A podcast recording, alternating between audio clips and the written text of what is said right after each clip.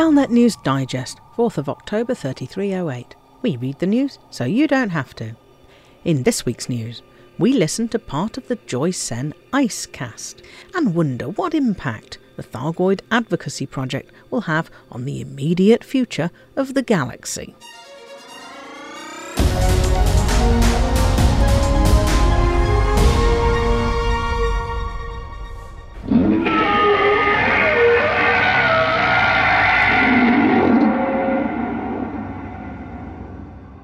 Icecaster Joy Sen has broadcast a terrifying howl of pain allegedly recorded when the Proteus wave was activated in HIP 22460 and smuggled out, possibly by Thargoid activists.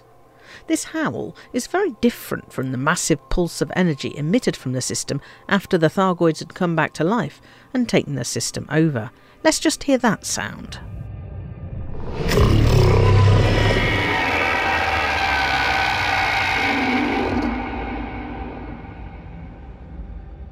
That sounded like a mixture between a cry of victory and some sort of long distance communication. This new recording, which is of uncertain provenance but is being widely circulated on social media platforms, may, according to Sen and her guest on the episode, Haimar Borichev, deputy editor of The Sovereign, indicate that the Proteus wave weapon incorporated a living Thargoid and that this is the sound of it crying out in despair and anguish.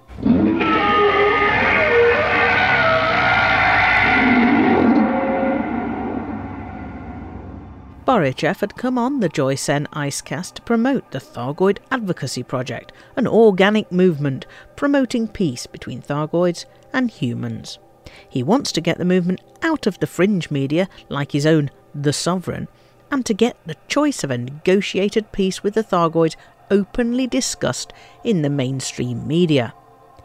In addition to the peace movement and the Thargoid scream, they also discuss the Stargoids, flares or signals, and whether, when they eventually arrive at a human inhabited system, we should greet them with flowers and a welcoming committee. Here's an edited version of their conversation. If you want to hear the full discussion, it's at Joy Sen's Ice Beacon near Ayabiko Planet 3. Joy Sen. So you're into the tap stuff, aren't you? Oh, yeah, uh, I believe it is a very impressive movement. TAP, or the Thargoid Advocacy Project Right. for people unfamiliar with the term. I've been talking about it for a while now. My viewers are probably sick of it by now. Oh, well, let's hope not, because again, I have to say, it is really important, I think. The Thargoid Advocacy Project is, in my mind, the best chance we have for a diplomatic resolution to the war. More and more regular civilians are taking notice of the peace message and sharing it on ICE platforms. Yeah. Your media, Joy. My intended contribution is to bring that conversation to the mainstream news feeds and keep it there. I think that if we're being honest, the Xenopeace calls should be seen on Galnet. They should be on the Imperial Herald hmm. and on the Federal Times. Yes. Promoting peace and a diplomatic solution to a war which is now five years long shouldn't be restricted to independent journalists. Have you heard the recording from HIP 22460? I have. It's such a sad sound. It's so mournful. We don't know what made it. It is definitely Thargoid, but it does not match the noises from the Thargoid ships we have encountered so far. So, some of my crew are convinced that something alive was used to power the Proteus wave weapon that Salvation built. Hmm. I wouldn't put it past him, he was such a scumbag. You are not a fan of Salvation's work, then? Are you kidding me? Here, let's play this sound for everyone. Turn your volume up. Listen to this.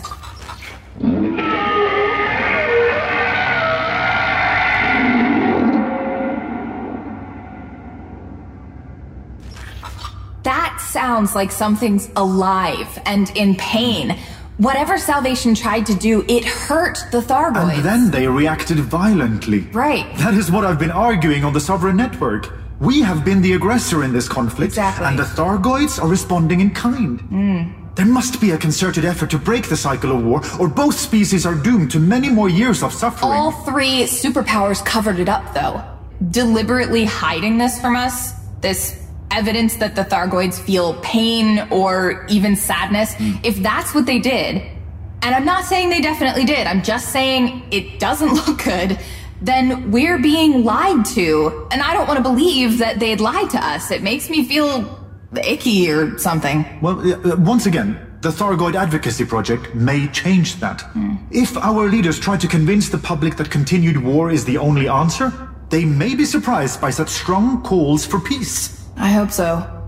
Hymar, what do you think about the mysterious signals currently moving towards the core systems? Ah, that is a good question. I I find them fascinating. A mystery yet to be solved. I know, right? I hope we can learn more about them soon. Mm. Have you discussed them on your show before? Let me tell you something. My crew has been tracking these things by the hour. We're so excited about what they could mean. Well, your crew must have considered both the pros and cons of what these anomalies are. Mm. It it would be very naive to expect expect a purely benevolent intent. I get what you mean. Are you worried that they're dangerous? Yes, I worry that we have invited danger to our space. Yes, yes, I do. Our leaders have overseen a consistent level of antagonism towards anything non-human. Do you think that they're Thargoid related? Well, that is a popular theory, but currently we have no evidence to support it. All we know is that they are traveling towards our borders at a remarkable speed. Yeah, the first one we found has a definite route. Like, it doesn't seem like it's a comet or anything. It's moving between systems. Right, right, which indicates a level of intelligence or, or good programming, maybe. Yeah. But if we assume the former, and once again, we must not be naive in our thinking, if it is an intelligent source, then it means we must be very careful in how we greet it. Yeah. If recent events are anything to go by, we'll probably try and form a battle fleet to go intercept it.